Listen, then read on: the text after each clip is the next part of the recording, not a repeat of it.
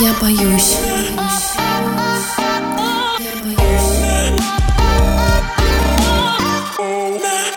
Всем привет!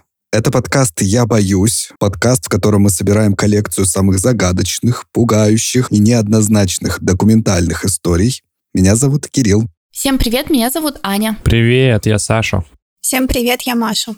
Вы слушаете десятый сезон подкаста «Я боюсь», с чем я всех вас и нас поздравляю. Нужно сказать, что вы сделали замечательный нам подарок, закрыли цель прошлого сезона, оставили нам более 500 отзывов в Apple подкастах. Боже, какие там прекрасные слова написаны, это очень трогательно. Мы даже зачитаем парочку отзывов, но перед этим я скажу, может быть, тем, кто с нами впервые, что в первом выпуске мы обычно болтаем со слушателями, не рассказываем документальные истории, много смеемся и говорим о всякой фигне. Поэтому, если вы к такому не привыкли и не готовы пока к этому, то перемотайте немного вперед, потому что тема сегодня потрясающая, необъяснимая.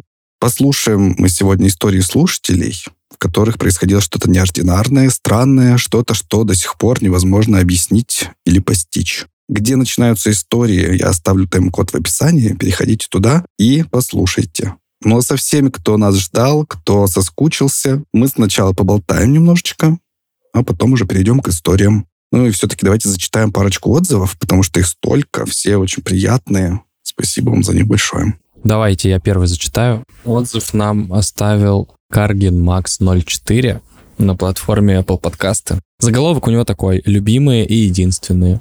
О, Наконец-то у меня появился iPhone, поэтому могу оставить отзыв. Слушаю этот подкаст со времен колледжа. Никогда не забуду, как утром шел на практику, а в наушниках были вы. И до сих пор вы единственный подкаст, который я слушаю. С остальными как-то не складывается, а вот вас просто обожаю. Новый формат тоже очень крутой. Люблю слушать истории о разных местах, особенно криповых. В общем, вы самые лучшие, очень вас люблю и даже Сашу. который к выпускам не готовится. Это моя любимая часть отзыва. Вот это, Маш, целую ваши пальчики. Спасибо за то, что вы делаете. Про пальчики, конечно, тоже. Блин, приятно. Спасибо большое, да. Спасибо большое. Поздравляем с покупкой айфона. Целуем пальчики владельцев айфонов. Такие вот мы люди. Я тоже один зачитаю. Его нам оставила Фрутаняма. Послушала вас залпом буквально за две недели. Вы были со мной и днем, и ночью, потому что вы прекрасны. Это капс я так отыграла. Темы очень актуальны и заставляющие задуматься. Спасибо вам за такой замечательный подкаст, ведь даже с изменившимся форматом выпусков вы сохранили свою изюминку. Спасибо большое. Спасибо. Спасибо. Очень приятно такое слышать. А у меня отзыв от Кати. Катрин, обожаю ваши истории. Всех люблю, нереально скрашивать мой поход на учебу и отдых вечером. Недавно работала и слушала ваши подкасты. Время летело незаметно, интересно и познавательно. Познавательно. Кому-то познавательно то, что мы трендим. Спасибо большое. Может, у нас вообще-то уникальнейшие документальные истории здесь появляются. Так что, конечно, познавательно. Да, я понимаю. Там еще в Apple подкастах, как вы понимаете, больше 500 отзывов остается, кроме тех, которые мы зачитали. Если вам интересно, загляните. Там можно их почитать, что люди тоже думают про наш подкаст, узнаете. А я, чтобы немножечко соблюсти баланс, решил почитать отзывы из Кастбокса. Туда мы тоже заглядываем и тоже вам там отвечаем. Вот, например, нам написала Ника. «Привет, я слушаю вас уже полгода, и вы меня правда спасаете. Слушать вас так уютно, как будто друзья накопали страшных историй и болтают на кухне в 4 утра. Люблю вас». Пьяные в 4 утра. Накопали это. Точно про нас. Спасибо, Ника. И еще один маленький отзыв. Мне кажется, я не смогу прочесть этот ник. vn.k и три палочки. Видишь, смог. Кирилл учится читать.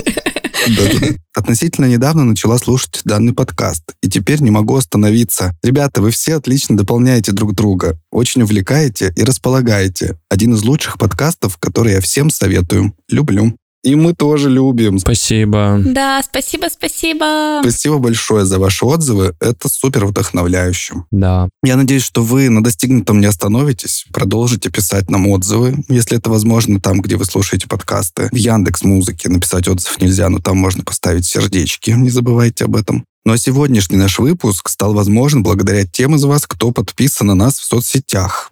Мы не просто вас туда все время зовем. Обязательно подпишитесь, Например, вот сбор историй, которые мы сегодня с вами услышим, мы объявляли как раз в соцсетях. Подпишитесь, если еще этого не сделали. Все ссылки есть в описании. А я напомню о том, что у нас есть Boosty и Patreon, на котором вы можете поддержать наш подкаст. Это огромная и большая поддержка для нас. Прошлый сезон полностью благодаря нашим патронам, бустаньерам, бустаньеркам и патронессам был сделан. Спасибо вам огромное еще раз. Если вы хотите нас поддержать, пожалуйста, ссылка есть в описании. В бонусом к подписке на Boosty и Патреоне вы получите доступ к закрытому телеграм-каналу. А третьего уровня поддержки мы запишем для вас специально бонусный выпуск к этому сезону. Welcome, добро пожаловать, ссылки в описании. И ко всем предыдущим вы тоже можете послушать, если станете патроном третьего уровня. Да, а я еще хотела сказать, что пока были на каникулах на наших длинных новогодних-зимних, на нас еще несколько человек подписалось, и это было вообще супер приятно, потому что мы вроде бы ничего не записываем, никого не зовем, отдыхаем, а подписчики приходят к нам. Это очень-очень приятно. Спасибо вам большое. Вообще, когда мы подумали, что пора возвращаться, обсуждали, что мы каждый раз ищем всякие странные, загадочные документальные истории реальные, на каждый выпуск. Но у нас же есть вы, и у вас наверняка тоже есть какие-то невероятные истории, которые происходили на самом деле. Сегодня мы как раз будем слушать ваши истории, попробуем обсудить, выдвинуть какие-то свои версии и удивиться тому, насколько необъяснима жизнь наших слушателей. Я еще подумал, что я настолько благодарен тем из ребят, которые не постеснялись, которые перебороли свой страх и стеснение и записали нам свои истории, причем истории шикарные, что я просто не смогу быть объективным в этом выпуске. Я просто заранее вообще отказываюсь от всякого скептицизма. Похоже, сегодня буду верить всем безоговорочно. Я, конечно, попробую как-то рационализировать все эти истории, но я не уверен, что получится. Сразу умываю руки. Да ты бабусечка какая. Маша, судя по твоему лицу, ты... Ты сегодня будешь скептиком. Ты будешь рационализировать по полной. мерзким человеком. Который говорит, да все же очевидно. И обычно это мы с Кириллом, но раз уж ты сегодня себе такую роль забрал, прям на берегу, спасибо, Кирилл. Понятно, все. Ну, посмотрим. Еще не факт, что все так и будет. Ну, не давите меня, если хотите. Я вам разрешаю. Это ты нам говоришь или слушателям? Мы сегодня будем разговаривать про всякие невероятности, а между собой-то мы с вами не обсудили. Было ли у вас что-нибудь настолько невероятное, что вы не можете до сих пор себе объяснить происходящее? Нет. Нет. Понятно. Поэтому мы и просим вас нам что-нибудь рассказать. Ну, на самом деле, я тоже думал об этом, и я вспоминаю только одну единственную историю, и я уже рассказывал ее в подкасте. Это когда у меня в соседней комнате в квартире ни с того ни с сего заговорило радио с очень странными звуками в темноте. Мне пришлось туда пробираться. Если слушали, то повторять не буду. Если не слушали, то в одном из предыдущих выпусков эта история есть. Поэтому мы можем переходить к вашим историям. И начнем мы с истории Оли. Она вспомнила необъяснимую историю своего детства. Давайте ее послушаем. Привет, ребят! Я вспомнила несколько страшных историй из своего детства, хотелось бы с вами поделиться. Я человек скептичный и критичный, как бы мыслящий. Я не верю в потусторонщину, я не верю во всякую паранормальщину, ничего такого. Но вот события, которые со мной происходили когда-то в детстве, я до сих пор не могу объяснить логически. Может быть, кстати, вы мне поможете, как это объяснить. Все эти события происходили после смерти моего дедушки. Поэтому я, будучи ребенком, связывала, что это дух дедушки как-то так прикалывается надо мной. Я дедушку очень сильно любила, кстати. И, конечно, я боялась всего того, что происходило, но при этом я понимала, что это типа дух дедушки, он меня там не тронет, не обидит, он просто типа пугает меня. Поэтому я, конечно, дико боялась, но я понимала, что мне ничего не грозит. Ну, так детский мой ум мыслил. А события были следующего рода. Однажды летом днем, то есть светло было.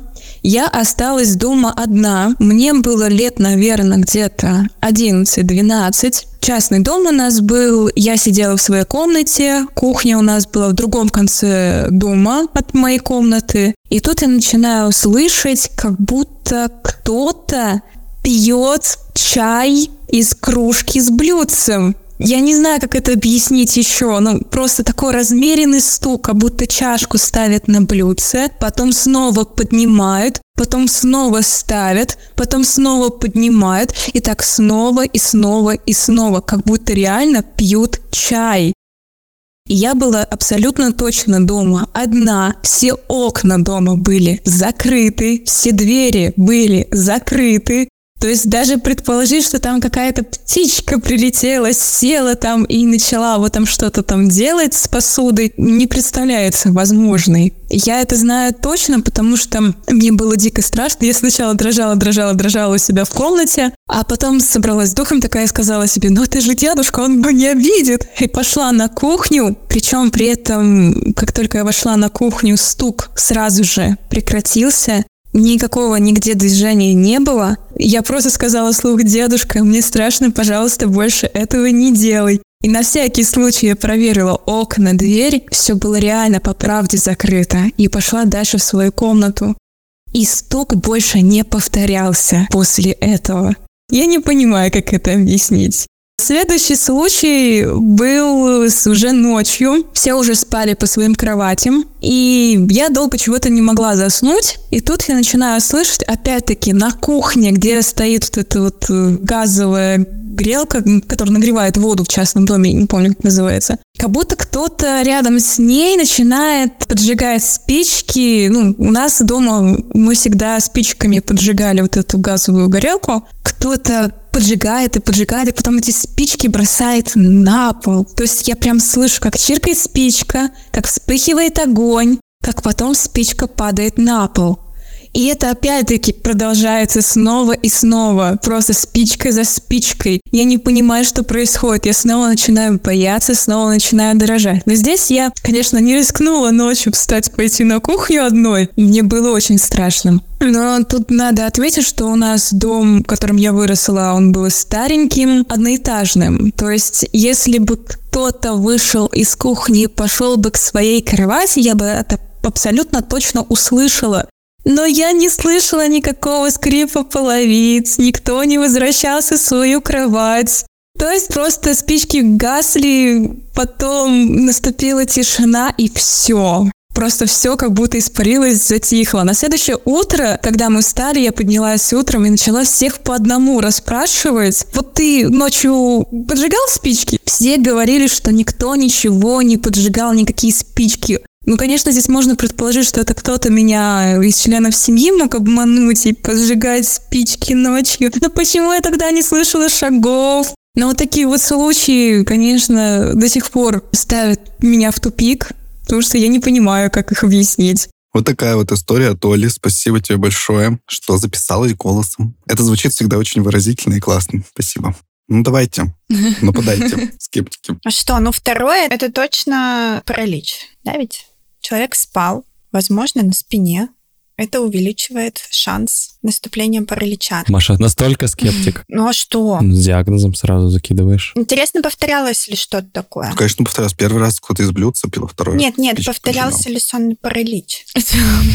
Маша уже в своем диагнозе не сомневается. диагноз. А первая история с блюдцем. Ну, это я, конечно, не знаю. Это странно очень, если учесть, что человек в этот момент бодрствовал. Ну, вот тут вот тоже. Мне бы хотелось пообщаться с Олей и расспросить ее побольше. Ну, например, вот характерно ли для ее дедушки, чтобы он сидел на кухне и пил чай из блюдца? Пытался ли он до этого поджигать дом? Да, да, ну, не дом, а часто ли вот он сам, например, там зажигал горелку. То есть, если, например, у меня бы ассоциировался вот этот звук с погибшим дедушкой, я по нему очень скучала, возможно, мой мозг какие-то выдавал бы мне тоже такие финты, подкидывал. Вообще, это очень милые истории, и, наверное, это очень, как это сказать, душеспасительно чувствовать присутствие твоего любимого человека, которого уже сейчас нет рядом с тобой. И даже вот такие напоминания, Мгм. которые тебя пугают до посинения, они все равно какое-то вот оставляют. Какую-то надежду на то, что есть какой-то другой мир, хороший, куда ушел Ну, какая-то связь. Ушел да, твой дедушка, человеком. да, и он не забывает о тебе, он приходит напоминать. Ну, он там не знает, как это сделать так, чтобы тебя не испугать, но вот он использует те Мгм. методы, какие ему подвластны. Это очень мило. А вспомните фильм «Привидение». Представляете, сколько ему пришлось тренироваться, чтобы Попить чай, да, вот так вот. предметов. Угу. А потом еще посуду помыть и убрать. Очень, очень много сил. Мне еще очень понравилось, что Оля, ну, как бы, ее это пугала ситуация, но при этом она говорила, ну, это же дедушка, он же не может ничего такого Да, плохого да. сделать. И это ее успокаивало. Это прям так суперско. Ты сразу такое не включаешь в себе человека, который посмотрел много ужастиков, Мгм. который там сразу любой шорох, все, опасность, тебя убьют. А такой, ну, в принципе, ладно, что, ну, попьет чай. И хорошо. пойдет. Ну и Да. Оля пыталась договориться со своим дедушкой еще, чтобы он так больше не делал и не пугал ее. Но он, видимо, подзабыл к ночи какой-то к определенный. И снова пришел напугал ребенка. И меня поразила детализация, как можно в спальне, ну, я не знаю, какое расстояние там все такое, распознать, что кто-то пьет чай из блюдца конкретно, что это какая-то очень явные звуки и ассоциации. Ну да. Но когда ты дома один, мне кажется, все звуки еще увеличиваются раз в 500, как будто бы кажется. Там где-то в коридоре что-то упало, и ты это услышал так, как будто бы там, не знаю, сель произошла. Что произошло, Маш? Сель. Что это? Ну, грязевой поток с гор сошел. Четыре ошибки слова херь сделал. Три, Саша. Три, три ошибки. Опять развеселил меня, ну надо же, какой молодец. Почти как полуфинал, Саш.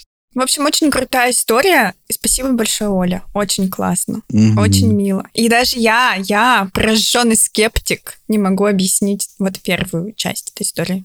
Да. А мне эта история напомнила немножечко другую, которую тоже нам прислала наша слушательница, правда, в текстовом виде. Это история Ксении. Кто-нибудь ее нам зачитает? Здравствуйте. Хотелось бы поделиться с вами своей историей. Произошла она со мной в детстве. Точный возраст узнать сложно. Примерно 4-5 лет. Я не могу сказать, что это было сонный паралич или галлюцинации на фоне психотравмы от недавней потери любимого дедушки, или же просто кошмар. На тот момент я была уверена, что не сплю. Но смотря через призму возраста на данную ситуацию, утверждать о факте бодрствования я не буду. В то время я жила у бабушки в старой пятиэтажке, в уютной квартире на втором этаже. Каждую ночь на протяжении некоторого времени, ложась в кровать, я отчетливо слышала, как открывается дверь подъезда. Я точно знала, что это идет мужчина, и точно знала, как он выглядит. Это был мужчина средних лет в шляпе, как у Боярского, в темном пальто и с шарфом. Я слышала его монотонные ритмичные шаги по лестнице, и я точно знала, что он идет ко мне. Мысленно проходила с ним этот маршрут. От двери подъезда, по лестничным пролетам до входной двери от квартиры бабушки. И в тот момент, когда он открывал замок, мне становилось жутко и страшно. Я пряталась под одеяло с головой, крепко закрывала глаза и старалась быстрее уснуть. Я знала, что так до меня он не доберется. Этот кошмар продолжался какое-то время каждую ночь. Но однажды я поняла, что устала бояться. И решила для себя больше никаких пряток. И вот наступила ночь. Я лежу в кровати и жду. Слышу скрип от двери от подъезда. Чувствую, это он. Его громкие шаги. Топ-топ-топ. Он не торопится. Его скорость никогда не меняется. Вот он уже поднимается. Вот дошел до входной двери. Слышу, как щелкает замок. Он уже идет по коридору и направляется в комнату, где я сплю. Мне так удивительно. Неужели бабушка этого не слышит? У нее же чуткий сон. Вот он уже зашел и подходит к моей кровати. Но прятаться под одеялом я не буду. Я вижу нависшую высокую темную фигуру у изголовья своей кровати. Я могу разглядеть лишь очертания его шляпы. Я не вижу его лица, но знаю, что он смотрит на меня. Просто стоит, склонившись надо мной, и смотрит. Я еле дышу. Страшно до жутиков. Но в какой-то момент просто засыпаю. Удивительно, но это сработало. С тех пор он не приходил. Я больше не слышала его шагов. Шагов. Шагов такое странное слово. Неожиданно. Абсолютно не странная, Маша. Я больше не слышала его шагов по ночам и была безумно рада. Проходит много лет. Я уже взрослая девушка. Поступила в университет, переехала в большой город и живу в студенческой общаге на восьмом этаже. Наступает ночь, я готовлюсь ко сну. Все как обычно, кроме странного грохота железной входной двери в общежитие. Почему я вообще это слышу? Я на восьмом этаже. И снова эти шаги. Громкие, ритмичные, чеканят каждую ступеньку. Сравниваю их с секундной стрелкой, отсчитывающей последние мгновения до пердечного приступа. Я знаю, кто это, и я знаю, зачем он идет. Но почему он вообще снова вернулся? Первый этаж, второй, третий. Я мысленно иду вместе с ним. Как только поняла, что странный образ находится в районе шестого этажа, сказала себе, да хватит уже, надоело, засыпай. И уснула. Это было шесть лет назад, и я очень надеюсь, что больше это не повторится. Я рассказывала эту историю своей маме. Оказывается, по ее словам, я постоянно жаловалась на этого мужика, но никто так и не понял, что это было, кто это был и почему. Вау. Вообще, такая классная история. Она достойна просто хэллоуинского выпуска и вот этих Согласна. всяких ужастиков, которые мы рассказываем. По-моему, прям супер. Офигенская история, Ксения, спасибо. И Ксения еще с юмором ее написала.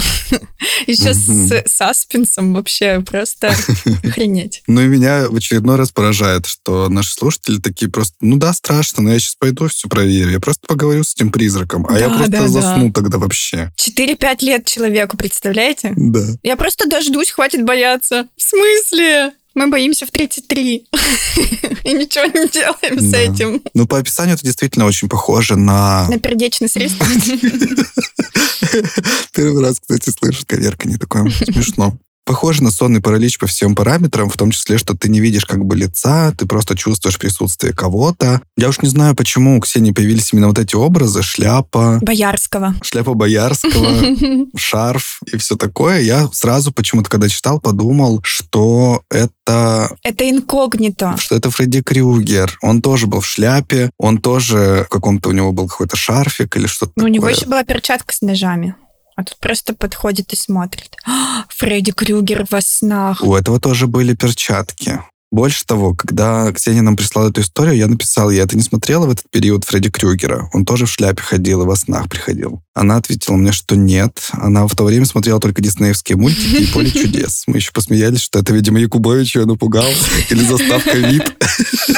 Или она смотрела еще старые песни о главном, а там был Боярский в шляпе и шарфе. Да-да-да. Или Боярский приходил на «Поле чудес». В шляпе. Мы раскрыли это дело. Дело раскрыто. Ну или еще, если рационализировать, то я уверен, что в тот период Ксения наверняка видела Фредди Крюгера. Я просто вспоминаю даже, что в каких-то сериях Яралаша был Фредди Крюгер, они даже довольно страшного создавали там вот эту атмосферу хоррора. То есть как бы вот этот поп-культурный персонаж, он все равно так или иначе где-то просачивался. Понятно, что это какой-то злой персонаж, что вот он приходит во снах и все такое. Поэтому так или иначе это все равно могло, конечно, повлиять на мозг, на бессознательное твое состояние. И, возможно, так проявилось во время паралича. Но я желаю тебе, конечно, больше не переживать такого. Да, паралич обычно появляется не то, что прям обычно, но есть некоторые исследования, по которым он проявляется в период стресса. А смерть близкого человека это огромный стресс, особенно для маленького ребенка. Мгм. А жизнь в общаге так вообще. Ну, в смысле, не сама жизнь в общаге. Возможно, это период экзаменов каких-то, когда депривация сна тоже часто происходит. Там либо учите билеты, либо гуляете по ночам и тоже спите как попало. Ну и тоже это большой стресс для организма, поэтому вполне вероятно, что это объясняется вот такими стрессовыми состояниями. Может быть, Ксения даже может повспоминать, был ли это какой-то вот такой вот стрессовый период. Но интересно, ужасно. Спасибо вам Вообще большое. круто. Просто поражаюсь Спасибо, нашим Ксения. слушателям и их умению Да, да, рассказывать классно. истории. Круто. Целуем пальчики. Ты таким еще поэтичным языком. Вообще, да. Да. И завидую, что со всеми что-то происходит необъяснимое. Я просто ничего такого не встречал. По крайней мере, пока. Сегодня наслушаюсь, и как приснится мне что-нибудь такое жуткое. Мы послушали с вами две истории про что-то такое потустороннее, призрачное. А сейчас перейдем в другую немножечко сферу, в сферу неопознанных летающих объектов. Ура! Эту историю нам прислала Марина. Она ее надиктовала, поэтому послушаем. Привет, дорогой подкаст «Я боюсь». Я вас очень люблю и давно слушаю, и хотела бы вам рассказать таинственные истории про НЛО. Их на самом деле целых три штуки. Меня зовут Марина, я родом из маленького сибирского городка, и я считаю себя материалистом. Я не очень верю в НЛО, в призраков, в маленьких зеленых человечков, А зря. и всегда стараюсь найти рациональное объяснение любой мистической фигне. И мне очень нравятся мистические истории, но я все-таки считаю, что этого всего нет. Но дело в том, что с самого детства меня преследует НЛО. Это очень смешно звучит, но правда, периодически я вижу какие-то неопознанные объекты, и у меня есть потрясающие просто воспоминания детские о том, как надо мной зависла летающая тарелка. Если что, я не сочиняю. У меня есть реально такое детское воспоминание. Мне было, наверное, лет шесть. И мы как раз с мамой очень любили смотреть секретные материалы. И вот однажды вечером она кричит, Марина, смотри, у нас во дворе что-то. Я выбегаю, это такой маленький, да, двор с маленьким огородиком. Я стою в пижаме, такой летний ветерок, да, летние какие-то сумерки, и прямо надо мной висит маленький серебристый диск, но он где-то очень высоко, по которому бегут огоньки. И он висит абсолютно неподвижно. Я смотрю на него, а он висит прямо надо мной. Рядом стоит соседка, я кричу, смотрите, там НЛО. Она, где? Что? Потому что диск достаточно маленький, его не так легко различить по нему бегут три маленьких цветных огонька. И почему-то я думала о мороженом в этот момент. Я помню, очень сильно испугалась, убежала домой, а когда выбежала, может быть, минут через пять, там ничего уже не было. Это не было похоже на игрушку или там, ну что-то, да, это были 90-е годы, просто какая-то серебристая фигня висела в нашем дворе, может быть, минуту. Второй случай был уже в более осознанном возрасте, наверное, мне было лет 16, и мы с мамой наблюдали за звездами в окно, когда она сказала, смотри, вот эта звезда, возможно, спутник, потому что она имеет такую траекторию, и мы видим, как звезда, такая маленькая светящаяся точка, идет по прямой. Какое-то время мы за ней наблюдали, мы думали, ну, она пойдет, может быть, по прямой, как вот летят спутники, я не уверена. И тут она начала менять свое положение, то есть она начала какие-то выписывать круги, какие-то спирали, двигалась волнами. И потом в какой-то момент она резко развернулась и просто полетела в противоположную сторону и исчезла. Мы так и не поняли, что это было вообще. И как мы не пытались найти что-то в интернете, это, может быть, был год 2008, так и не было понятно, что это такое, но двигалась она просто с какой-то космической скоростью. То есть я не представляю, как что-то, не знаю, самолет, квадрокоптер, что это вообще могло быть, да, могло так передвигаться такими странными траекториями и при этом так ярко светиться. Третья история. Мы с моим отцом поехали в Горный Алтай, там у нас живут родственники, и периодически мы останавливались на озере, где можно было спокойно порыбачить, зажечь костер, посидеть уютненько, сварить уху. И в какой-то момент мы заметили, что вот над горизонтом тоже уже такие сумерки, висит достаточно яркая такая точка желтая, больше похожая на микроскопическую Луну, не похожа на Юпитер, не похожа на Венеру. Какая из планет могла быть так близко вообще, что вот ее было настолько ярко видно? Это такой достаточно ну, большой, да, такой светящийся желтый шарик, который самодостаточно, вполне недвижимо висел над горизонтом. В какой-то момент мы поднимаем глаза, а этого шарика нет. Мы пошутили, конечно, что, возможно, это тоже какой-нибудь спутник, а на нем космонавты просто выключили свет э, в туалете. Но через какое-то время, когда мы подняли глаза, он снова висел там же. Абсолютно так же не двигался, то есть это не было похоже на светящийся фонарик, вот как бывает, да, бумажные фонарики поджигают или еще что-то он просто висел там на месте. Еще несколько раз за вечер он пропадал и появлялся снова в одном и том же месте, и потом исчез совсем уже к утру.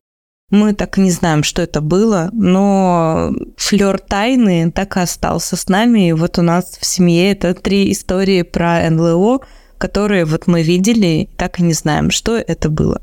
Вот такая вот мистическая и загадочная история про неопознанные летающие объекты. Я вообще не про историю хочу сказать, а про то, что почему все смотрели в 6 лет секретный материал, я не понимаю.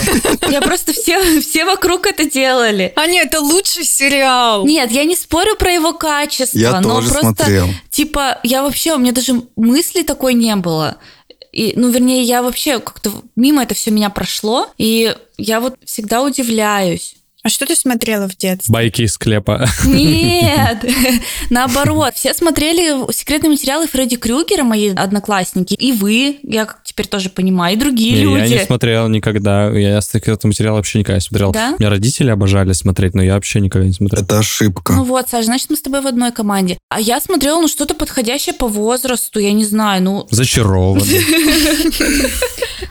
Я «Зачарованных» тоже смотрела. А я смотрел, дорогая, я уменьшил детей. Ну, это все культовые. Ну вот, что-то такое. Это тоже. Да. Телевизора было слишком много в моем детстве, похоже. Но на самом деле секретные материалы, мне кажется, что были уж не в 7 лет. Мне кажется, в, мо- в моем случае это было попозже. То есть мне было лет уже 10-11, наверное. То есть я все равно уже как-то в более осознанном возрасте их посмотрел. Ой, а у меня была очень стыдная история. Я фанатела от Дэвида Духовны, и это был мой первый вопрос маме про секс, потому что я очень аккуратно прочитала, как переспать с Дэвидом Духовным, спросила. Нет, нет. Я, короче, прочитала в журнале каком-то пресс... Блин, мне теперь смешно. Блин. Наш выпуск резко переходит в категорию 18+. Простите. Я, короче, в журнале про звезд прочитала, что Дэвид Духовный — это секс-символ. И, конечно, слово «секс» я тогда уже знала от одноклассницы. У меня была очень продвинутая одноклассница. С первого по третий класс она мне все вообще рассказала. Но я не знала, что такое секс-символ. Непонятно же, что это такое. Мой любимый актер.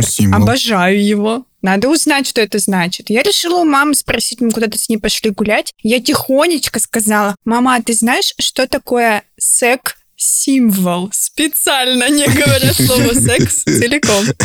И мама что-то как-то Продуманная, смотрите. да-да-да. Сначала стушевалась, а потом захихикала. И ничего мне не объяснила. Я с тех пор больше никогда маме про секс ничего не рассказывала. Же самой узнавать все, что это значит. Ну, ты узнала, Маш, в итоге, или тебе надо рассказать? Ну, ничего интересного. Аня, Дэвид Духовный был секс-символом в нашем детстве. Поэтому очень странно, что ты не смотрела секретные материалы. Все девчонки по нему Вот фанатели. я говорю, что это мимо меня как-то прошло. Я всегда поражаюсь, когда слышу такие истории, что вот я смотрела в детстве секретные материалы. Ничего себе. Мгм. А псифактор? Да ничего я этого не смотрела. А еще был какой-то, где стулья летали. Ничего. Мы даже играли с друзьями в секретные материалы. А в псифактор? Ну, Ань, ты потом оторвалась на этом, на сверхъестественном или на чем там вы все повернулись потом в более взрослом возрасте. Да сверхъестественное это вообще детский сад. По сравнению с секретными материалами. Там чупакабра была из мужика, который в цирке работал, вылазила. Там был человек-глист огромный. Господи. Ой, человек-глист вообще. До сих пор его вижу в кошмарах. Я, кстати, мыться боялась после этой Ой, серии. обожаю. Ну, я просто к тому, что какое, блин, влияние на психику ребенка имеют такие сериалы. Побуду занудой. И наверняка это как-то сказывается потом на интерпретациях того, что ты видишь. Что типа, а, ну да, я это видела. Ну, а я вот ничего не видела, Ань, сверхъестественного никогда. Хотя смотрела вообще все сверхъестественные сериалы и обожала вообще. И я в небо все время смотрел. Да, а еще я спид-инфо читала. Нифига себе, Маш, ты... Да, меня увозили на выходные к старшим подружкам, к моим, и мы постоянно там читали спид-инфо. Вот это развратное Мгм. детство 90-х. И там было что-то про женщину, которую поймали инопланетяне и потом вернули беременной. И мои подружки старшие Это была Скалли. прикалывались надо мной, что это было в Заозерном. Инопланетяне не очень избирательны оказались. Курган большой город, Кирилл. К нам Аллегрова приезжала. Ну, в общем-то, я так понял, что всем понравилась тема про инопланетное, поэтому продолжим. У нас есть еще история от Кати, тоже про неопознанные летающие объекты. Привет, ребята! Я не пропускаю ни одного вашего выпуска. Многие отзываются. Почти все будоражит сознание. Послушав историю про ранчо Скайуокер, я тут же написала Кириллу, рассказав историю своих родителей. Я верю в то, что мы не одни во Вселенной. Начну с того, что мои родители – взрослые, адекватные, сознательные люди. История первая. Случилась она в 93 году в городе Екатеринбурге в районе ОНЦ. Расшифровка района – Уральский научный центр. 30 декабря 1993 года ночью папа встал, чтобы попить воды. И заметил, что комната озарена ярким светом. Таким ярким, будто бы они с мамой забыли выключить лампочки на ночь. Папа подошел к окну, подумав, что это, возможно, может быть луна, которая так ярко освещает квартиру. Но нет. Над соседней пятиэтажкой висел огромный желтый шар. Просто висел в воздухе. Папа пару раз, говорит, моргнул, ну, потому что думал, что, возможно, с просонья, ему кажется, и еще что-то. Луна так низко висеть не может. Той ночью Луна тоже присутствовала на небосклоне, но она была правее данного объекта. Папа еще какое-то время постоял и подумал, что пора будить маму. Возможно, ему просто кажется. Он разбудил маму, попросил ее умыться, потому что, ну, как иначе можно прийти в себя после глубокого сна. Они вместе подошли к окну, и тогда он ее спросил, «Надя, что ты видишь?» Мама сказала, что она видит Луну. Вот она большая, яркая, напротив, как раз нашей квартиры висит, светит. Тогда папа сказал, а справа? Справа что ты видишь, Надя? Мама немножко замешкалась, как в фильме «Иван Васильевич меняет профессию». Гражданочка, это кто? Муж мой, Иван Васильевич Бунша. А это тогда кто? Муж мой, Иван Васильевич Бунша. По словам папы, они с мамой простояли так не менее пяти минут, прежде чем объект завибрировал и исчез. Это случилось так быстро, что родители не успели заметить, в каком направлении объект испарился, улетел или просто взорвался. История вторая. Те же 90-е годы, только к тому времени мы уже переехали жить на ботанику. Мама с папой поехали проведать утром бабушку на Химаш. Родители едут, в машине играет музыка. И тут папа замечает боковым зрением, что параллельно с ними движутся два объекта. Папа у меня не гонщик. Он рассказывает, что они двигались примерно со скоростью 60-70 км в час. Два объекта, плывущие справа, двигались с той же скоростью. Только в этот раз они были темно-серого цвета. И по форме больше напоминали классическую тарелку, то есть посередине шар и как будто такие вот размытые тарельчатые края. Как только мама попросила папу остановиться, потому что ну, невозможно было ехать и э, смотреть на это явление, как и в предыдущий раз, данные объекты сначала один, а потом и другой завибрировали и также исчезли. Но в этот раз на месте исчезнувших неопознанных летающих объектов остался след. Папа говорит, что он был больше похож на пылевое облако. То есть не след инверсии, как от самолета, а просто что-то какое-то вот разжиженное состояние воздуха просто осталось и потом исчезло. Вот такая история. Хотите верьте, хотите нет. А дело было так. Катя как будто бы сказку рассказывает. Мгм. Очень артистично. Спасибо большое, Катя, за твою историю. Супер артистично, да, тоже хотел сказать. Да, классно. Ну что, у меня не осталось никаких сомнений. Инопланетяне среди нас. Но это же не обязательно инопланетяне. Неопознанный летающий объект — это не обязательно что-то инопланетное. Это просто то, что невозможно объяснить никак рационально. Невозможно опознать. Да, невозможно опознать, действительно так. Ну, то есть, если мы там не можем опознать мяч, закинутый в пространство и время, это тоже неопознанный летающий объект. Но мы не опознали. Тоже НЛО, по идее. Да, как был какой-то большой репортаж в американских СМИ о том, что вот замечены множественные э, неопознанные летающие объекты в небе над Нью-Йорком и все такое, а потом оказалось, что это с какой-то вечеринки университетской улетело несколько белых шариков, и они просто казались зависшими, потому что они удалялись, ну, как бы по направлению от зрителей, и Мгм. поэтому казалось, что они вообще неподвижны, висят на месте. Да-да-да. Но новости же не соврали. Объект не опознан. Мгм. Он летает. Мгм. Значит, это что? НЛО. Десятки людей его видели, видели.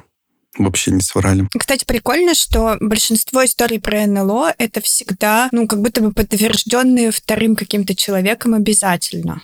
Ну, чаще всего. В истории Марины, например, было, что они вместе с мамой видели какое-то... вот И вот- соседка пыталась тоже разглядеть. Нет, не которая зависла, а которая они в окне видели. Которая непонятной траекторией какой-то летала. Мгм, мгм. И вот здесь тоже сразу два человека. То есть как бы еще сложнее опровергнуть. Ох уж эти НЛО. Да. Меня, конечно, с моей склонностью к теориям заговора сразу же потянуло на то, что там какой-то был э, научный центр. Ой, Наверняка там Сережа. проводились какие-то секретные исследования. И это были неопознанные летающие объекты Министерства обороны. А на Химаше какие-то химические эксперименты проводили. А на ботанике ботанические.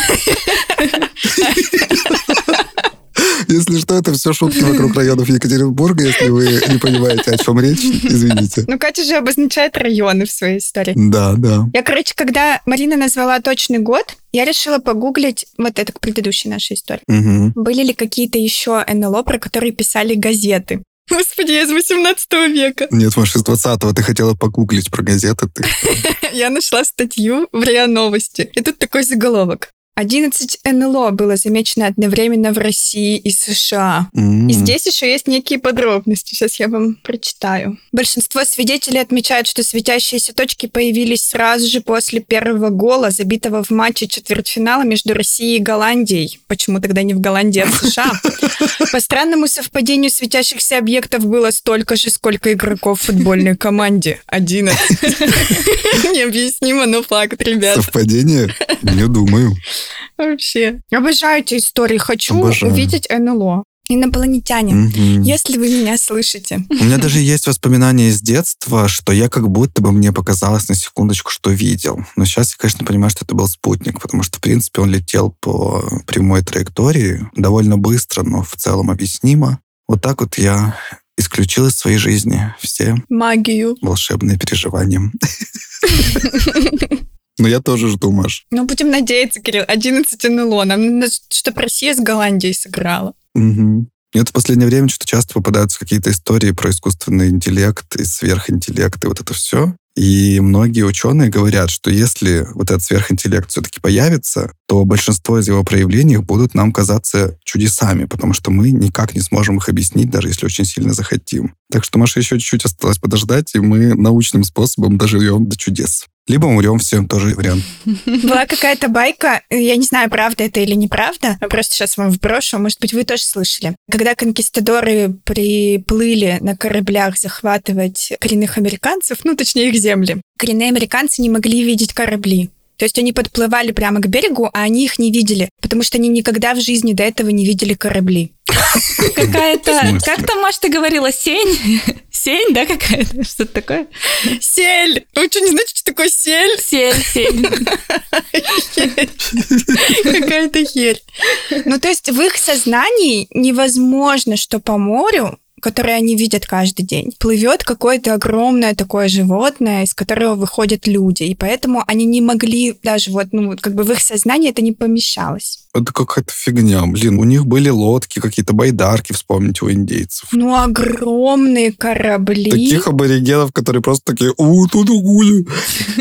И убежали, Ладно, ну проверь, Кирилл, вот проверь это. Проверю, когда что-то такое, чего я не могу себе представить, прилетит, и я буду делать вид, что я этого не вижу. Вот, вот, про АИ. То есть твой мозг никогда ни в жизни не видел, например, что появляется призрак, Мгм. а АИ потом сможет тебе призрак человека, который недавно умер, тебе создать. Вот, и ты будешь думать, а, боже, это настоящий призрак, а это искусственный интеллект. Искусственный призрак.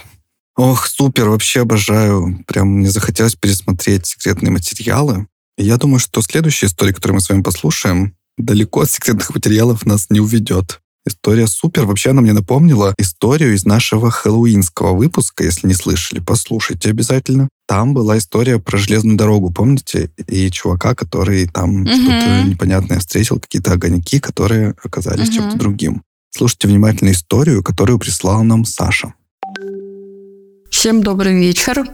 У меня есть две истории около мистические, которые легко объясняются, но одна из этих историй не становится от этого более спокойной, более веселой. Не знаю, как это правильно объяснить. В общем, первая история связана с сталкерством. Мы с другом часто ходим по заброшкам, вот, особенно по брошенным заводам и городам. И в один из дней мы по картам чекали места, на которых есть какие-то странные застройки, и нашли под Серпуховым лес, в котором были маленькие домики поставлены. Там шли бои во Второй мировой войне, и как раз по этому лесу шла территория боев. Мы туда отправились. До этих домиков нужно было добираться сквозь лес два часа. Ну и что мы и сделали, чтобы узнать, что, в общем-то, все эти домики, весь этот лес — это охотничьи угодья, а домики — это охотничьи сторожки. Мы видели там много оленей и очень много следов вообще в целом животных. Мы надеялись, что это что-то историческое, но оказалось, что вот там делать нечего. Но возвращаться обратно мы не могли тем же путем, потому что пока мы шли, мы поняли, что это не просто лес, а это заболотистая местность. И сначала там под снегом не было видно болот, а потом мы начали выходить на чистые болота, просто заледеневшие. К слову, это было начало весны, как раз-таки только-только потеплело, было уже как раз плюс 2 градуса, и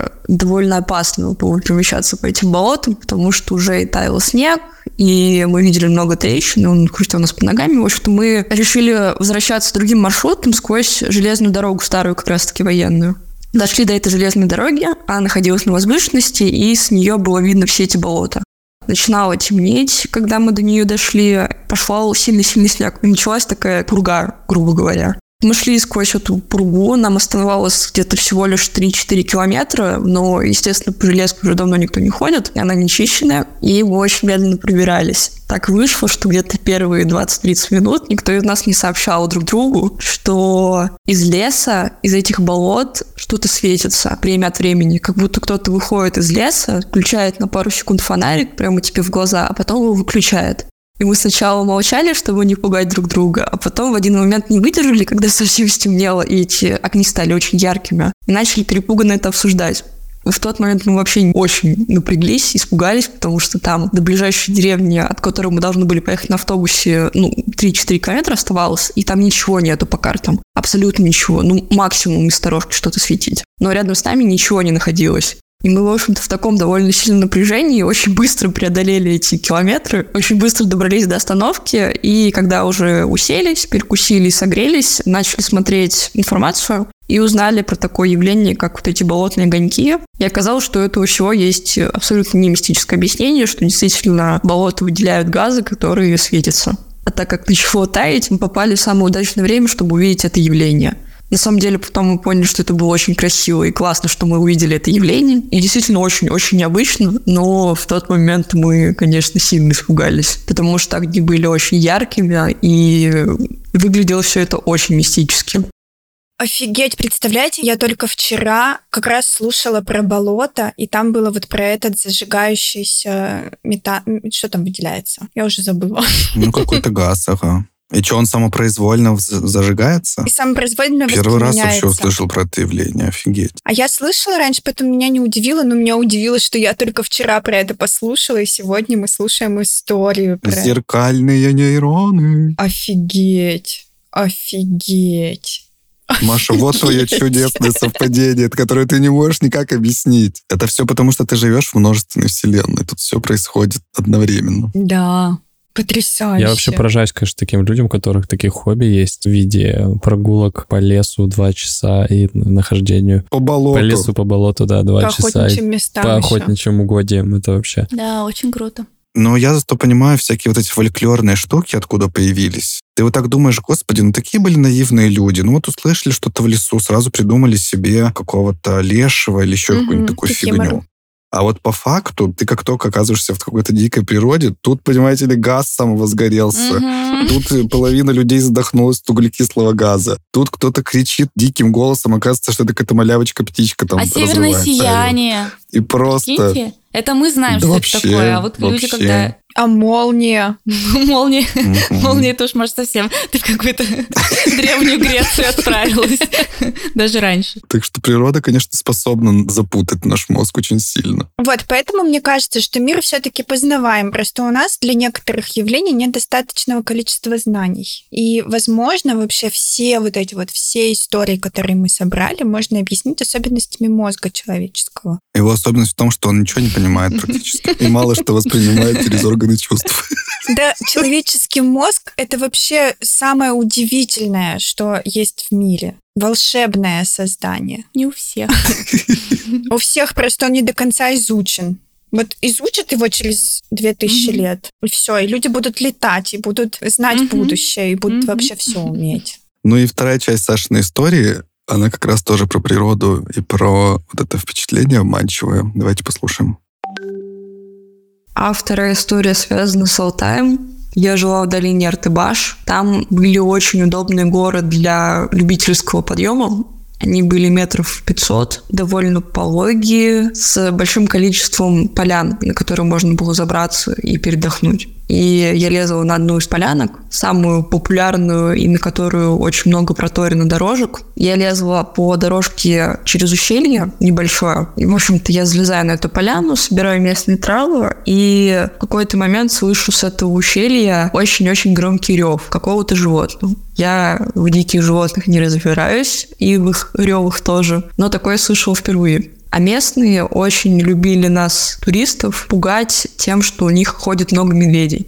И что не надо далеко уходить от мест, где ты живешь, потому что это действительно большая проблема. В общем-то, я вспоминаю эти истории, начинаю экстренно уходить с этой поляны и решаю по другой стороне просто противоположной обойти это место и спуститься по более гористой такой тропке, более опасной и высокой. И, в общем-то, я дохожу до этой тропки, захожу за нее, то есть я перестаю видеть поляну и слышу, как на поляне, уже на поляне ревет это животное. То есть оно пришло намного ближе. Я с полным ужасом начала, не разбирая дороги, спускаться вниз. То есть я очень часто съезжала по каменной насыпи просто. Я очень сильно испугалась и решила, что... В общем, я ничего не решала, просто съезжала вниз очень-очень экстренно. Ободрала все, что могла, и метрах на 50, когда оставалась уже до низа, я вспомнила, что очень часто так слышно коров местных они внизу под горой их ставят, они там пасутся, и их му в горах превращается в такое... Потому что там так действительно специфически отражается звук. И я как-то успокаиваюсь, начинаю более спокойно спускаться уже безопасно, пока на одной из таких вот пологих полянок, на которые я спускаюсь, я не нахожу оторванную козью ногу. И эта козья нога заставляет меня заново ускориться. В общем, я очень-очень быстро спустилась вниз и побежала до своих ребят. Мне казалось, что меня сейчас за пятую точку сцапает это животное, которое ревело. Оно еще несколько раз ревело, причем очень близко, как будто бы под горой. И, в общем-то, я добралась до своих ребят, рассказала эту историю, на что никто не удивился, сказали, что это, да, такое часто бывает. Скорее всего, я, правда, слышала коров, кусочек барашка, овечки, козочки или кого-то такого. Это тоже абсолютно норма, потому что там часто разбредается скот, и его часто загрызают местные волки в особенности. И их там кости, трупы и вообще части тела по горам везде лежат. Это типа абсолютная норма. Так что моя история никого не удивила, но мне до сих пор с нее очень жутко. Мне прям тревожно, когда я не вспоминаю. И ко всему прочему, когда я спустилась вниз, оказалось, что это был вечер, и уже несколько часов, как местный скот загнали по деревням. Поэтому что ревело на горе, я до сих пор не очень понимаю. Мне спокойнее думать, что это был все-таки не медведь. Или что это был Мишка, но хорошо, что мы с ним не встретились. Капец. Не бойся, это не медведь, это волки разорвали этого козла. Это ж так успокаивает всегда. Мне тоже понравилось. Это нормально. Просто стая волков где-то неподалеку. Ну чего бояться? Блин, дикая природа это вообще удивительная вещь. Ну, мы можем только констатировать совершенной определенностью, что Саша живет очень интересной жизнью. Да-да-да. Да. Алтай — это вообще такой кусочек дикой какой-то природы. И мне кажется, уже тоже рассказывала эту историю. Мы как-то раз ходили в конный поход и ночевали... Ну, одна из стоянок была на поляне. То есть там везде горы, горы, горы, вы идете через горы, но есть какое-то вот такое вот место небольшое, равнинное. И старожилы нам тоже рассказывали, на этой поляне часто бывают волки и медведи. Но вы не переживайте, если вы ночью услышите, что волки воют. Надо просто в палатке сидеть, они типа не тронут, если вы в палатке. И рассказывали какие-то истории, что вот там мама с дочкой пошли в поход тоже в такой, и всю ночь типа слушали, как волки воют на этой поляне. И, конечно же, на этой поляне мне приперло пойти в туалет ночью. Я, короче, иду, а в этом поле, ну, соответственно, негде, извините за подробности, негде спрятаться, никакой горы, никакого леса, это только поле. Я иду, и тут я поднимаю глаза и вижу светящиеся глаза, которые вот, ну, в трех-четырех метрах от меня. Они светятся. Круглые, mm-hmm. они высоко. Я охренела. ну, через буквально... Ну, то есть я очень сильно испугалась. Но через какое-то время, ну, мне показалось, что это было часа два, но на самом деле, скорее всего, это было пару секунд. Я поняла, что это кони кони наши, на которых мы ездим, у них светятся глаза, блин. А я, естественно, подумала, что это стая волков. Все уже пришла по мою душу. Сходила ты пописать, Маша. Ну уж не светятся глаза. Что-то там у них отражается. Они светятся. Просто светятся в темноте? Да, как у волков. У коней. Окей. Маш, мы тебе не верим. Это очень сомнительная история. Это было чудище, Маш. Нет, это были кони, стопудово. Потому что он ну, там ладно. начал пукать.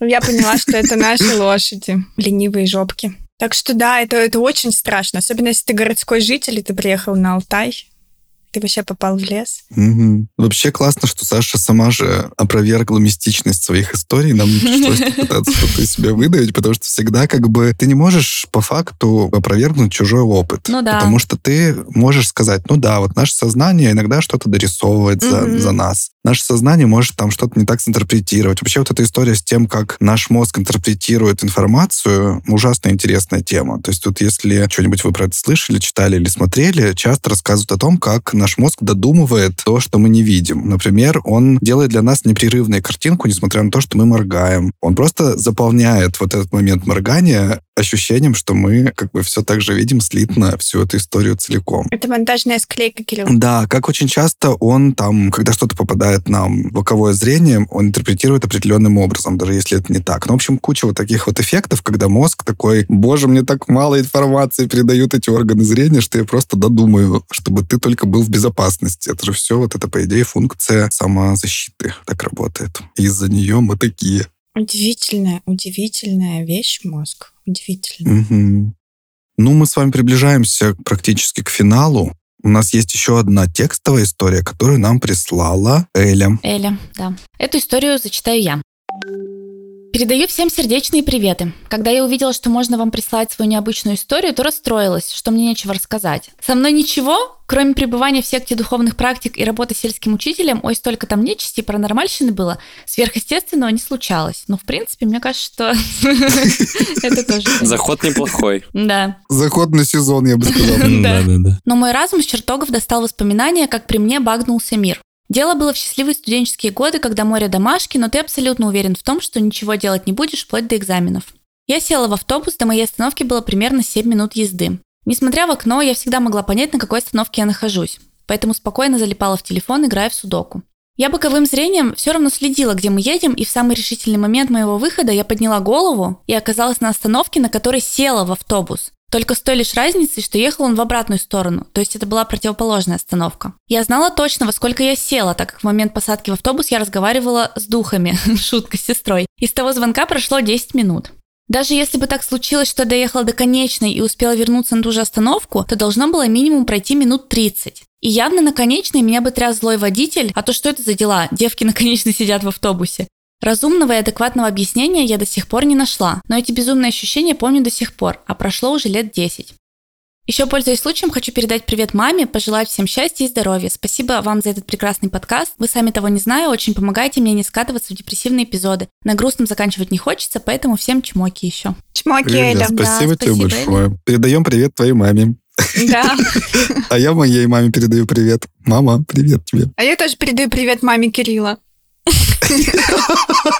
Хорошо, что это не я сказал, Маша, а то нас, нас бы не поняли немножко никто. Нас бы поняли. Все передайте привет моей маме, пожалуйста. Привет! Она слушает каждый наш выпуск. Передаю, передаю, передаю. Ну что, бывало у вас такое? Я просто рада, что мне досталась эта история, потому что не могу вспомнить конкретные случаи, но вот это вот ощущение, что не могло так много времени пройти или не могло так мало времени пройти, у меня бывало несколько раз. Но я тоже, как Маша, не верю в, ну, в то, что я там куда-то попала в какой-то разлом или в какой-то баг. Поэтому я, ну, не придавала этому значения. Думала, ну, блин, наверное, да, я что-то затупила. Но вот это вот ощущение у меня бывало такое, да, что, блин, что? Это Ань сбой в матрице. Ну, кстати, с транспортом это тоже частенько бывало, когда вот раньше тоже в универ нужно было ездить.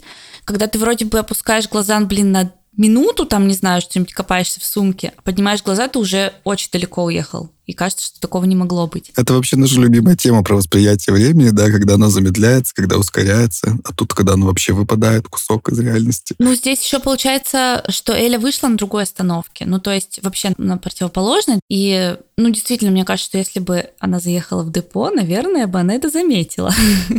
Не знаю, но это, короче, супер странная история. Ну да, и тут еще не написано, была ли Эля, например, в наушниках. Может быть, там объявляли, что вот сегодня там изменение маршрута, и мы поедем обратно.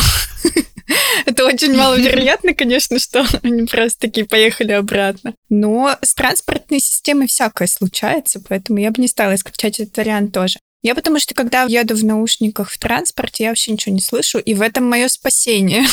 Да, да, я тоже хотел про это сказать. И если она еще села в этот транспорт, начала разговаривать с сестрой, и вот Да, это все да. происходило, то есть, по идее, могло это быть э, незамеченным какое-то объявление о том, что все, на следующем перекрестке мы возвращаемся обратно.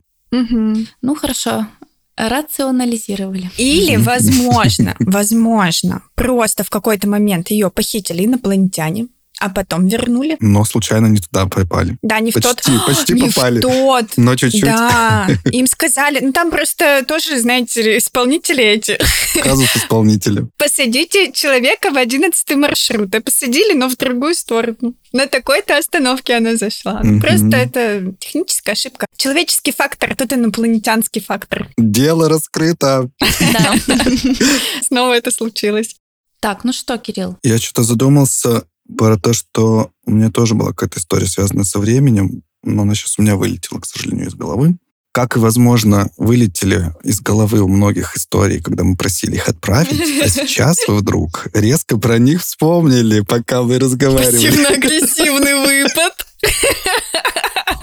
Обожаю, Нет, Кирилл. это нормально. Я к тому, что это норма. Наоборот, когда тебя спрашивают, у тебя было такое? Ты такой, да что-то я вообще не помню, наверное, у меня ничего не было. А потом хоп, и вспомнил, когда кто-то другой рассказывает. Мгм. Или когда слушаешь подкаст про это. Если вдруг с вами такое случилось, вы что-то вспомнили, тем более еще 24% в нашем опросе в соцсетях ответили, что у них с ними такое происходило. Если вдохновились, обязательно запишите ваши истории, присылайте нам в директ или в сообщение ВКонтакте, и мы подкопим эти истории и, возможно, завершим так этот сезон снова необъяснимыми и мистическими историями. Да, это было бы прикольно. А я призываю Элю не считать, что у нее ничего паранормального, кроме этой истории, не было. Не считать ворон в автобусе. Нет. Рассказать нам про то, как она была в секте духовных практик и работала сельским Да. Это же ужасно интересно, почему просто мы это вот так вот обошли с легкостью в этом рассказе. Мне кажется, это провокация специальная была, мы на нее повелись. Мы на нее повелись, Да. да, на сто процентов. Мы повелись, конечно, все. Мы теперь хотим все эти Да. истории. Эля. Пожалуйста, голосом, голосом. Ну что, мы, в принципе, на этом будем уже завершаться. Единственное, на сладенькое, я вам оставил историю, которая просто из всех, которые мы сегодня послушали, меня пронзила больше всех. Боже. Тем более, это первый выпуск после Нового года. Мне кажется, она нас прямо вот в нужном настроении нас оставит после этого выпуска. Она очень длинная, приготовьтесь, рассказывает нам ее Дима. Всем привет, э, большое спасибо вам за ваш подкаст, всегда с огромным интересом вас слушаю. Хотел бы вам рассказать историю, которая со мной произошла в 2021 году. А Я тогда ездил на сезонную работу в Англию, отработал там 6 месяцев, и когда нужно было возвращаться домой, я решил посетить Лондон. У меня было на это 3 дня, это, конечно, супер маленький срок, чтобы посмотреть город Лондон, но я постарался, во второй день я потом насчитал, я сделал 60 тысяч шагов. В общем, э, вечером, когда я обошел уже достопримечательности, которые мне посоветовали, я пошел просто гулять по основным улицам, куда глаза глядят, грубо говоря. Зашел так далеко, что мне показалось тоже какой-то частный сектор. Узенькая красивая улица, я по ней пошел и хотел уже возвращаться назад, стемнело. Но я увидел свет, который падал из-за угла, и музыку услышал тоже, которая доносилась оттуда. Я решил проверить, что там такое. Я туда захожу, а вижу площадь небольшая, где много людей, дети бегают, веселятся, стоят столики просто на улице. А рядом стоит лавка, где продают сэндвичи с плавленным сыром. Большой просто кусок сыра, и с него разогретым ножом, по-моему, снимают вот так вот э, сыр и мажут на сэндвичи. А я подумал, блин, круто, я никогда такого не пробовал, но надо будет обязательно взять. Но решил пройтись чуть вперед по улице, потому что время уже было много, я думал, быстренько посмотрю, что там еще есть интересного, вернусь, возьму этот сэндвич и вернусь обратно. Но что важно отметить, люди, которые там были, они все супер странно на меня смотрели. Во-первых, они сами были очень похожи между друг другом. У них были такие узенькие глазки, у всех как-то одинаково посажены. Дети на меня тыкали пальцем, э, родители тоже как-то странно на меня поглядывали. Но я подумал, что я выгляжу как не местный, еще и с бородой, такой чувак какой-то зашел, может быть у них какая-то своя тут тусовка. В общем, э, прошел я дальше по улице, смотрю, стоит магазин игрушек или рождественских каких-то подарков, э, и доносился оттуда еще запах такой, что он перебивал запах еды очень какой-то вкусный аромат. Я захожу туда, смотрю, что полки пустые, но стоят какие-то просто как экспонаты. Поезд, такая деревянная коняшка, много каких-то экспонатов, и они такого потрясающего качества, что я просто залип. Я смотрю поезд, как будто настоящий английский поезд, его взяли, уменьшили, прям идеально. В общем, я залипаю, в этот момент выходит, видимо, продавщица. Она со мной здоровается и рассказывает, что у них, к сожалению, нет игрушек, все закончилось, все раскупили. Так как Рождество и ажиотаж большой. Говорит, приходите завтра, завтра будет завоз.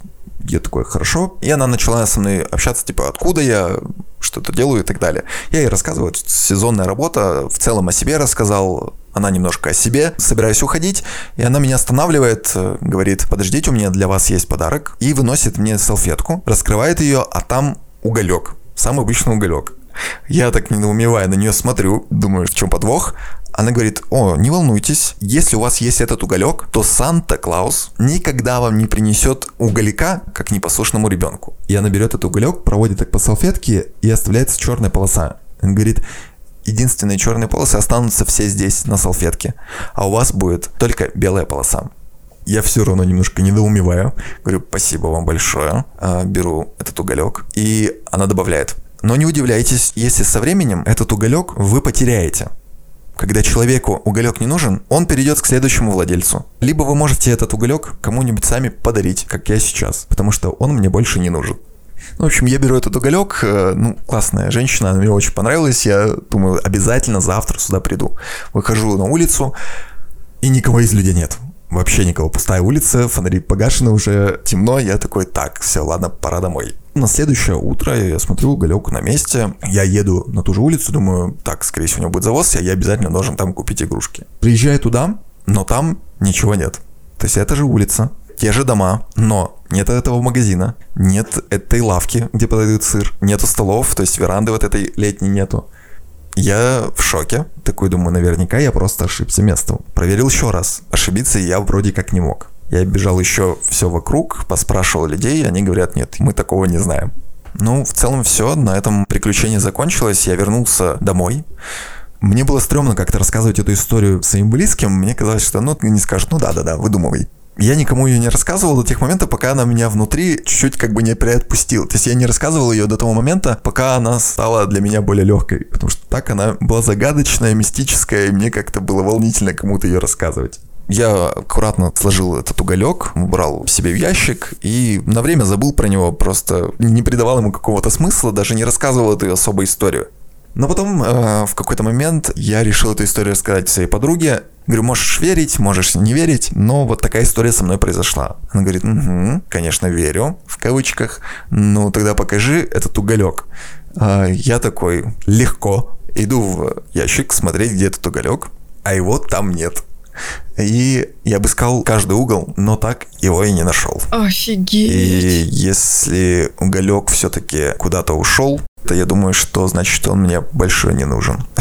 Спасибо большое за внимание. Надеюсь, вы найдете какое-то разумное объяснение, потому что я его пока для себя не нашел. Я во все верю. У меня мураши, у меня мураши. Какое разумное объяснение искать все было на самом деле. Все так и было, это очевидно. Охренеть просто. Вообще просто как будто вот кто-то взял и экранизировал для конкретного человека в реальности какую-то сказочную историю, вот такую прям супер классическую. Не знаю, Джоан Роулинг написала, и хоп, поставили нет, нет. для одного человека Это похоже на гремлинов. Какая-то загадочная женщина, которая все про тебя узнает. Лавка. Да. Но это тоже вообще Да. же супер такая типичная история, где есть загадочная лавка, в которой есть какой-то загадочный персонаж, вот такой волшебный, мистический, который тебе дает какое-то напутствие, и Миссис это влияет Клаус. на твою жизнь. Это просто вообще, просто вот как, я, я не знаю, это просто классический сценарий. Я был в шоке, когда это послушал. Как будто бы она от чего-то уберегла, получается, Дим. Да, интересно, у Димы были какие-то неприятные ситуации с момента, когда он получил уголек, до момента, когда он рассказал эту историю подруге? Или наоборот, может Чтобы быть. отследить. Она же может быть э, доброй волшебницей.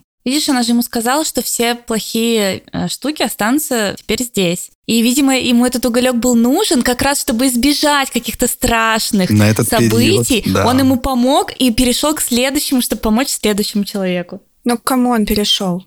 Как он вообще мог припасть? Ну, то есть, если я еще могу объяснить, например, рационально вот то, что он там не смог найти эту лавку, окей, это возможно. Во-первых, это было перед Рождеством, Кирилл? Да, да. Да, близко к Рождеству. Это было перед Рождеством. Наверное, там все уходят на праздники, и поэтому сырной лавки этой не было, потому что, ну, все, все уехали уже домой. Поэтому они не вышли на работу. Почему эта дама обманула Диму и сказала, что завтра типа приезжайте, будет завоз? Непонятно. А сама исчезла. А потом просто закрыла магазин и вообще все вывезла оттуда. Ну, короче, это еще можно объяснить тем, что он впервые в этом городе, пошел гулять, нагулял 60 тысяч шагов и офигел просто от этого и просто заблудился. Ну и получил еще кучу всяких впечатлений. Да. Представь себе, вот ты в Лондоне, Просто в немножечко месте, которое ты видел раньше только в кино. Да, Мгм. не нашел того места. Или действительно они просто все закрылись там на, на клюшку, и он пришел, а там все закрыто. Такое тоже может быть. Но куда пропал уголек? Куда он мог пропасть? Маша, а куда пропадают все предметы в доме? Вот это вот, кстати, единственная мистическая история, которая у меня в жизни происходила, это когда ты кладешь какой-то предмет на место, ты точно помнишь, что он там Ключи лежал. от машины, они не там. Да-да-да, а потом просто никогда уже не возвращается. Я никогда не кладу предметы на место. Ну, даже если ты не кладешь, ты просто помнишь, я вот сюда положила что-нибудь, Никогда и не все, этого помню. больше уже никогда не было.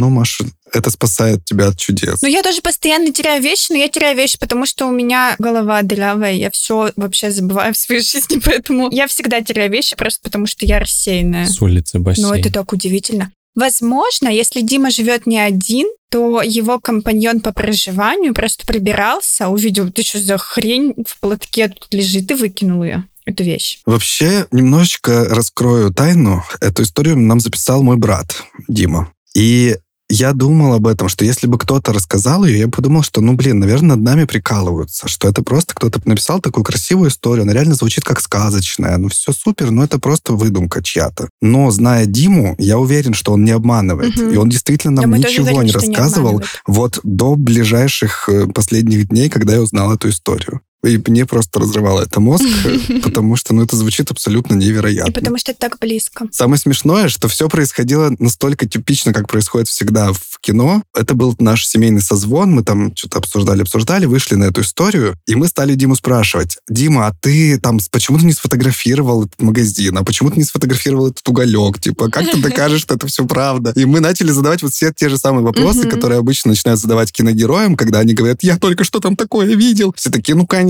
давай, а что, как ты нам это докажешь? Мгм. Вот мы стали себя вести примерно точно так же. Несколько первых минут пытались допытываться, почему ты не сделал все по-другому, чтобы можно было потом доказать, что все это правда. А человек просто жил свою какую-то чудесную, проживал историю. Он даже не думал, что все обернется так. И пугающую, видимо, его очень затронувшую, раз он столько лет молчал.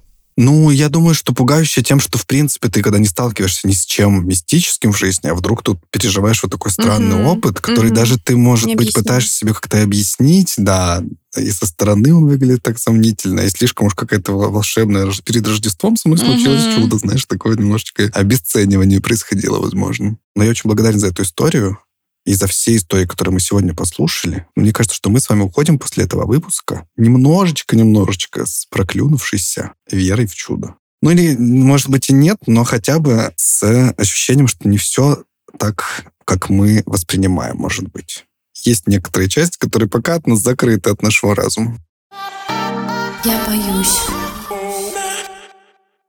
У меня есть кое-что для рубрики «Правда или прикол». Давай. Давай, Маша. Бывай. Наша постоянная рубрика. Первый выпуск сезона и сразу рубрика. Да, ну это наша рубрика из жизни, а теперь она будет еще и в подкасте. Помните мою душесчипательную историю про то, как я ехала в общественном транспорте на запись подкаста, Потерял потеряла наушник. наушник? Помните? Да. Разумеется. Мгм. Была злая. Я нашла наушник. Что?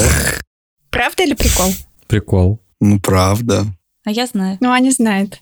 Это правда! У меня два наушника. Где ты его В нашла? смысле, а, а ты там его нашла? Просто в чехле? Заказала такси, тебе приехала машина, и там лежала, и там лежали, они просто не Нет, тронуты. у меня теперь один наушник такой, знаете, побитый жизнью, потому что на него, видимо, наступили несколько раз. Короче, Ты на улице его нашла? Что? Я его не находила. Через несколько дней после этой истории мне пишет Уже мой это муж. год назад было, блин. Это было в ноябре. Да, но я вам, я вам специально не рассказала, чтобы потом вот сыграть в эту игру «Правда или прикол?». О, Я столько терпела, но я не рассказала. Мой муж пишет мне в мессенджере, посмотри в домовой чат, там нашли чей-то наушник, типа, это, похоже, твой. Я такая, э, в смысле? Смотрю в домовой чат, там реально фотография моего наушника. Я говорю, да, это мой. Он говорит, ну все, я типа вечером зайду, заберу его. И оказалось, что его нашли вот в этот день, когда написали, то есть через несколько дней после того, как я его потеряла, нашли на улице возле подъезда, моя соседка его нашла с второго этажа и написала в домовой И не чат. просто пнула его, а забрала. Да, на него, видимо, наступили несколько раз, потому что он такой прям... Ну, я его, естественно, помыла в Он в работает? спирте несколько раз. Да, Саша, он работает. А на улице Круто. зима была, он лежал в снегу в каком-то. Я предполагаю, что... Это AirPods? Тут могла быть реклама наушников. Apple, да. Они пережили такое. Apple, свяжитесь с нами. Да, они пережили такое несколько дней на улице, ну там пара дней, наверное, на улице, и несколько еще каких-то этих механических повреждений, но вот он Ну работает. вот. Представляете? А ты, Маш, говоришь, что ничего, каких-нибудь чудес у тебя не Да случалось. я просто везучая тварь. Рационально объяснила. А мне понравилось, что Маша такая, правда или прикол? Я просто после сегодняшнего нашего выпуска сказал, правда, конечно, правда, чудеса Да, Кирилл, происходят. это было совсем на тебя не похоже.